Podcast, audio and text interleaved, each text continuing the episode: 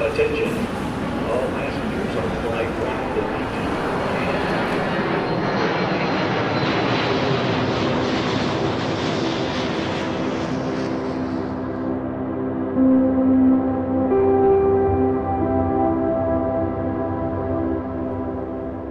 Bonjour à toutes et à tous, salut à toi Gaëtan. Salut Alex, bonjour tout le monde. On est ravis de vous retrouver pour ce 4e épisode de Boarding Pass. Boarding Pass, le petit frère d'Ambient Travelers.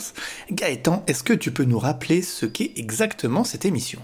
Et oui, mon cher Alex, donc Boarding Pass, c'est un concept plutôt simple. Nous partons à la découverte de deux artistes ambiantes, et plus précisément d'un de leurs titres qui nous a marqués et qu'on voulait vous partager. Vous pouvez donc maintenant détacher vos ceintures et profiter du vol en notre compagnie. Alors pour cet épisode, moi j'ai choisi un artiste irlandais qui évolue dans la musique électronique depuis de nombreuses années, j'ai nommé Aphex Twin. De son vrai nom Richard David James, il est né en 1971 et il débute sa carrière à la fin des années 80, début des années 90, en publiant des sorties qui évoluent dans la scène techno sous les pseudos AFX ou Polygon Window. Il sort ensuite son premier album qui va plus nous intéresser puisqu'il s'appelle Selected Ambient Works 85-92, en 1992, je le dis à la française. Vu le titre, on pourrait croire que les premiers morceaux dateraient de 1985, mais en fait, si on calcule bien, Aphex Twin aurait alors l'âge de 14 ans en 1985. Donc, vrai, pas vrai ? Le mystère plane. Exactement, et l'artiste aime bien brouiller les pistes comme on va le voir un peu plus loin. Ce premier album est salué par la critique, AllMusic. Le site dit de lui, c'est un tournant décisif pour la musique ambiante, tandis que Pitchfork dit que l'album fait partie des musiques les plus intéressantes jamais créées avec un clavier et un ordinateur. Tandis que le magazine Rolling Stone déclare « Aphex Twin s'étendait bien au-delà de la musique ambiante de Brian Eno, en fusionnant des paysages sonores luxuriants avec des rythmes océaniques et des lignes de basse. » Tout un programme. Après ce tour de force qui aurait dû le conforter dans la musique ambiante, il décide de prendre tout le monde à contre-pied en sortant le single « Come to Daddy », un titre plein de fureur, de voix distordues, de bruit et de rythmes déstructurés, et surtout le single « Windowlicker » qu'il fera connaître enfin du gros public. Notamment moi, c'est comme ça que j'ai connu Aphex Twin avec « Windowlicker ».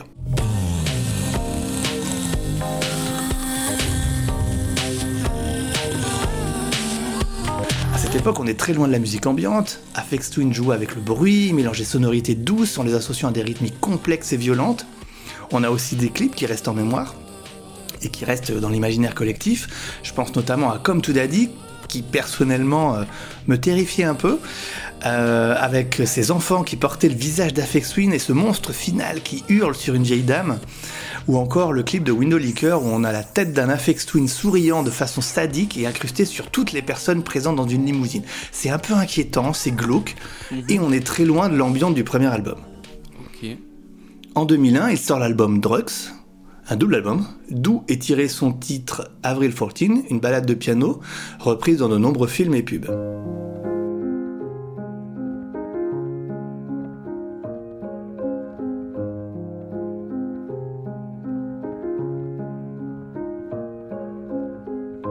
D'autres artistes ont également retravaillé le titre, je pense notamment à Murcof et Vanessa Wagner.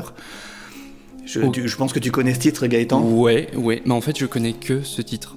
Aphex Twin. Ah ouais. Aphex Twin, je connais pas du tout, donc je connais que ce titre, et comme tu peux le dire, j'en ai vraiment une image plus de publicité ou de film, donc plus cinématographique. Au-delà de ça, Aphex Twin pour moi c'est... c'est pas grand chose. Ok. Voilà. Donc quand tu m'apprends beaucoup de choses là. Quand tu dis de film, de publicité, c'est par rapport au titre Avril 14. Voilà, tout à fait. Ouais. Alors après cet album, appelé album Drugs, donc il se fait plus discret. Et depuis quelques années, il sort des albums ou des EP comme ça au compte-gouttes. Et chacune de ses sorties sont guettées, attendues et même commentées. Mais moi pour cet épisode, je vais revenir un peu en arrière en 1994 où il sort Selected Ambient Works Volume 2, la suite donc de son premier album.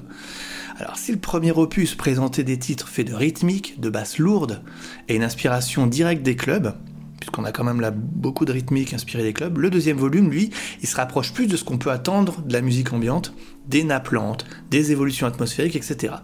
Et j'ai choisi le titre 3, ou hashtag 3, je sais pas comment on dit, et qu'on va écouter tout de suite.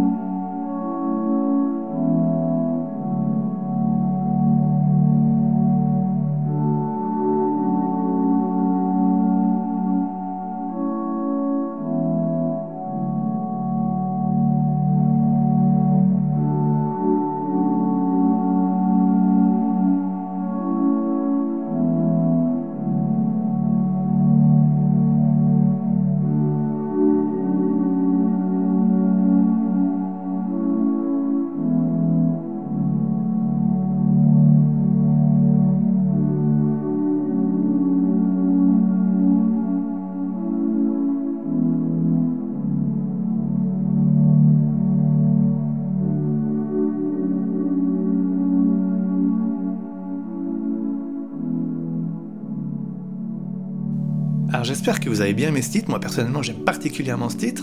On est moins dans l'atmosphérique pure, là comme j'ai pu peut-être vous présenter sur les derniers épisodes de Boarding Pass. Là il y a une certaine mélodie qui se dégage, et puis j'aime bien ces artistes qui ont une opposition de genre, qui sont capables de faire des choses très différentes, un peu comme Moby. Là ici on oscille entre des titres très brutaux, et puis des choses beaucoup plus calmes avec ses travaux ambiantes. Et toi Gaëtan, alors qu'est-ce que t'en as pensé de ce titre ? Alors, comme je te disais, moi qui connaissais que Avril 14, donc tu m'as pris à contre-pied avec cet artiste. En gros, si tu m'avais donné les deux titres à la suite, j'aurais jamais fait le parallèle, concrètement. Comme quoi, je trouve que c'est beau la musique. On réussit vraiment à faire ce qu'on veut en variant juste les sons et les intentions à la base. On a un son très posé, très calme, avec des sonorités qui sont quand même bien intéressantes. Moi, la mélodie, elle me porte assez. Et franchement, j'aime ça. Maintenant... on en revient toujours à cette même chose. Après, c'est le propre de la musique ambiante, vous me direz. Mais je trouve qu'effectivement, c'est presque un peu trop répétitif pour moi et un tout petit peu long. Voilà. Salut Moby. D'ailleurs, je trouve que c'est important qu'on revienne là-dessus sur mon analyse de l'épisode de Moby que tu as partagé. Du coup, j'avoue que je l'ai réécouté et je peux te dire qu'effectivement j'ai peut-être été un petit peu dur avec lui. Intéressant. Ouais, non mais tu vois comme quoi on finit toujours par changer d'avis parce que j'imagine déjà qu'il nous écoute, enfin peut-être qu'il attend avec impatience les sorties de Boarding Pass tous les mardis. Évidemment. Bien sûr. C'est une évidence. Et donc officiellement, c'était important de le faire. Je voulais comment prendre la parole en disant simplement voilà, Monsieur Moby, parce que je l'appelle Monsieur Moby, hein. Peu de respect. Voilà, je suis désolé pour ce que j'ai pu dire, je retire. Le titre est pas mal. Il est pas exceptionnel, mais je l'aime bien. Voilà. Ah, bon, ça me fait plaisir. Au moins que tu aies réessayé à réécouter ce genre voilà, d'ambiance très atmosphérique, ça me fait plaisir. Ouais, non, mais c'était un effort, c'était nécessaire de le faire. J'ai fait l'effort. Voilà. C'est important de le préciser à nos auditeurs aussi. N'hésitez pas, si d'ailleurs vous avez des doutes sur certains titres, de les réécouter plus tard. Peut-être que vous changerez d'avis. Voilà. Merci beaucoup Gaëtan. Mais je t'en prie. Alors sur ce deuxième extrait, j'ai choisi de partir sur un artiste du nom de Florigenix, enfin plutôt de son véritable nom, Nicolas Dalvitz. C'est donc un artiste multidisciplinaire qui vit en Australie du Sud. Donc Florigenix, c'est un projet ambiante, à base de synthétiseurs. C'est des chansons, en tout cas ces chansons sont des textures, c'est des petits portails ou portes d'entrée dans le royaume destiné à guérir, inspirer, énergiser et rajeunir. Alors ça, c'est pas moi qui le dis, c'est vraiment lui. D'accord. Donc j'ai découvert vraiment cet artiste véritablement par hasard sur Instagram. Ça c'est un peu le moment où tu fais défiler, je regarde souvent avec le petit hashtag ambiante. Des fois ça permet d'avoir un peu des visus sympas sur des jolies présentations ou trouver des gens un petit peu des gens originaux. Donc je fais défiler et là à un moment donné je tombe sur un setup avec des gros synthés modulaires, des choses. Donc ça m'intrigue assez. Je vais voir sur sa page et là je tombe sur quelque chose mais qui est assez fou. Ça m'a tout de suite assez intéressé. Il y a énormément de visuels qu'il a travaillé, de visuels autour de textures avec des sons. Il y a un gros travail de présentation sur sa page Instagram. Donc moi d'ailleurs cet artiste là je le vois un peu comme un savant fou qui va manier les sons. En gros, je vous recommande vraiment d'aller voir ou en tout cas d'aller faire un tour sur sa page Instagram pour voir un petit peu ce qu'il est capable de faire. Et en tout cas au niveau des sons et surtout le travail qu'il fait entre le son et l'image. Voilà. Donc concernant le titre que j'ai choisi, il s'agit de Floromancé ou Floromancé, je ne sais pas exactement au niveau de la prononciation, qui est sorti en 2020 sur l'album Anne et moi. Bonne découverte, on se retrouve juste après.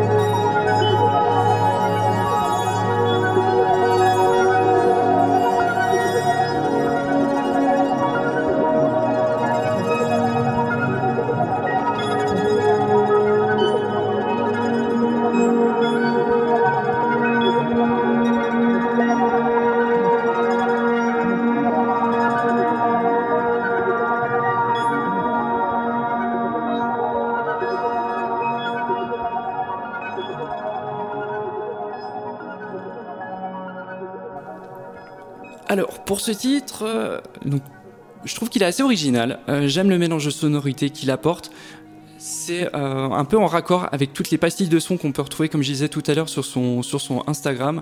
J'aime la façon qu'il a toujours d'ajouter quelque chose, de sorte à créer des variations. Donc en fait, c'est un petit peu des petites pincées de ci, petites pincées de ça. Et à la fin, il y a une sorte de bloubi-boulga. Je sais pas si c'est le terme, mais je trouve que ça va bien avec lui parce que c'est vrai qu'il a ce côté un peu foufou. Un gros bloubi-boulga de son. Et qui fait un ensemble plutôt assez intéressant. Je vais d'ailleurs me lancer peut-être dans une petite comparaison d'images. Alors attention Alex, je sais pas si ça va te rappeler des souvenirs. Tu vas me dire si tu vois le truc. Mm-hmm. C'est pas hyper complexe, mais faut me suivre. D'accord, alors on t'écoute. Donc quand j'étais gosse, ça m'arrivait de faire des flocons de neige en papier. Est-ce que ça t'est déjà arrivé de faire des flocons de neige en papier ? J'ai pas un souvenir très précis de ça, certainement. Bref, vraiment quelque chose de pas fou. T'as une feuille, tu la plies, ça te fait une feuille carrée. Donc à la base c'est des pliages et après tu les découpes. Et suivant comment tu les découpes, au moment où tu vas déplier ta feuille, tu vas te retrouver avec un flocon. Enfin, dans le meilleur des cas, vraiment. Hein. Et je trouve que sa musique, on pourrait la comparer un petit peu à ça. En gros, il ajoute des sons, comme s'il découpait un petit peu cette feuille, et à la fin, tout on déplie, et on voit ce qu'il en sort, et il y a cette variation qui est faite. Donc voilà, comme je disais tout à l'heure, c'est un peu de la magie, des petites pincées de ci, une petite pincée de ça, on va découper par-ci, découper par-là, et à la fin, on a un ensemble qui est plutôt original, que j'aime bien, voilà. Et toi Alex, du coup, t'en as pensé quoi de cet artiste ? Alors de l'artiste, ou plutôt même du titre, moi je trouve que ce titre c'était plus une démonstration de savoir-faire en termes de programmation de synthé. Ça s'écoute pas mal, même si c'est un peu comme tu dis, s'il y a beaucoup de choses, c'est un tout, c'est un peu un fourre-tout. Alors, dans la préparation de cet épisode, tu me disais, tu parlais justement de l'Instagram, donc je suis allé voir, effectivement, c'est un Instagram où il y a beaucoup de choses, c'est assez psychédélique, il y a des formes, des choses, et puis il y a des synthés, effectivement, des modulaires, des choses comme ça, ce qui donne plein d'idées de futurs achats, hein, Gaëtan ? Sûrement, oui. Sûrement, voilà, quand nous serons millionnaires, pour pouvoir faire la même chose. Oh bah c'est tout ce que je nous souhaite. Hein. En tous les cas, voilà, c'est pas un titre qui m'a transcendé, j'ai trouvé ça intéressant, mais ça m'a pas pour autant transcendé. Peut-être un peu trop psychédélique et foufou pour moi, voilà. Ouais, presque hors de portée. Ouais. Limite. Okay. Voilà. Ouais, bon après, c'est vrai que c'est... Mais ça reste intéressant, hein, ça reste intéressant. Cet épisode d'Ambient Travelers numéro 4 touche maintenant à sa fin. On espère que vous avez apprécié autant que nous avons apprécié de le faire. Vous pouvez nous retrouver du coup sur toutes les plateformes de podcast habituelles, Spotify, Apple Podcasts. N'hésitez pas d'ailleurs à nous laisser un commentaire, voire une bonne note si vous avez apprécié l'épisode. C'est toujours sympathique. Ensuite, on peut nous retrouver sur différents réseaux, Alex aussi également. Exactement, on peut nous retrouver bien sûr sur Instagram, sur Facebook, sur Twitter, où on est pas mal présent. Et puis également sur notre site, n'hésitez pas à aller sur notre site www.ambienttravelers.com. Je voulais justement faire un petit message et un petit merci, puisque depuis quelques jours, on a commencé à recevoir des demandes de groupes ou d'artistes qui souhaitent soit participer à l'interview mensuelle, soit à se faire chroniquer en fait leur sortie. Donc ça c'est quelque chose dont on est très heureux, Gaëtan. Ouais, clairement, ça nous touche beaucoup. Hein. Ça nous touche beaucoup. Alors continuez parce que c'est clairement le but également de ce podcast. Donc allez sur notre site, il y aura le lien dans la description dans le lien de l'épisode, mais allez sur notre site, rubrique nous contacter, et vous nous envoyez vos titres et nous on écoute et on essaye de répondre à tout le monde. Voilà, en tout cas on sera un plaisir de vous donner un retour quoi qu'il arrive, parce que c'est toujours un plaisir pour nous aussi de découvrir de nouveaux artistes et puis après par la suite de pouvoir les faire découvrir aux auditeurs du podcast. Exactement. Voilà, bon on va finir cet épisode comme d'habitude avec cette jolie petite phrase de Philippe Paulet-Villard, qu'est-ce qu'on pense ? Allez, vas-y. Allez, dans un voyage, ce n'est pas la destination qui compte, mais toujours le chemin parcouru. Merci à vous, très bonne semaine et à la semaine prochaine. Et à mardi prochain, à bientôt. À bientôt.